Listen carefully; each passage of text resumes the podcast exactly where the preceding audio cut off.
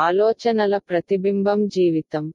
ఒక భర్త తన భార్యతో ఇలా అంటాడు నువ్వు ప్రపంచంలో అందరినీ ఒకేసారి సంతోషి పెట్టలేవు ఎందుకు ఇలా అంటావు? అని భార్య అడుగుతుంది. నీవు నిజంగా నయనతార లాగే ఉంటావు అని భర్త అంటాడు కానీ భార్య అవునా? అని అంటుంది అందుకు భర్త అంటాడు ఇది విన్నప్పుడు నువ్వు ఎంత సంతోషిస్తావు కానీ ఇదే నాయనతార వింటే సంతోషిస్తుందా? అందుకే ప్రపంచంలో అందరినీ సంతోషపెట్టలేరనేది నిజం. కానీ మన ఆలోచనలు మాటలు మరియు కర్మల ద్వారా మనము ఎవ్వరికి దుఃఖాన్ని ఇవ్వకూడదు.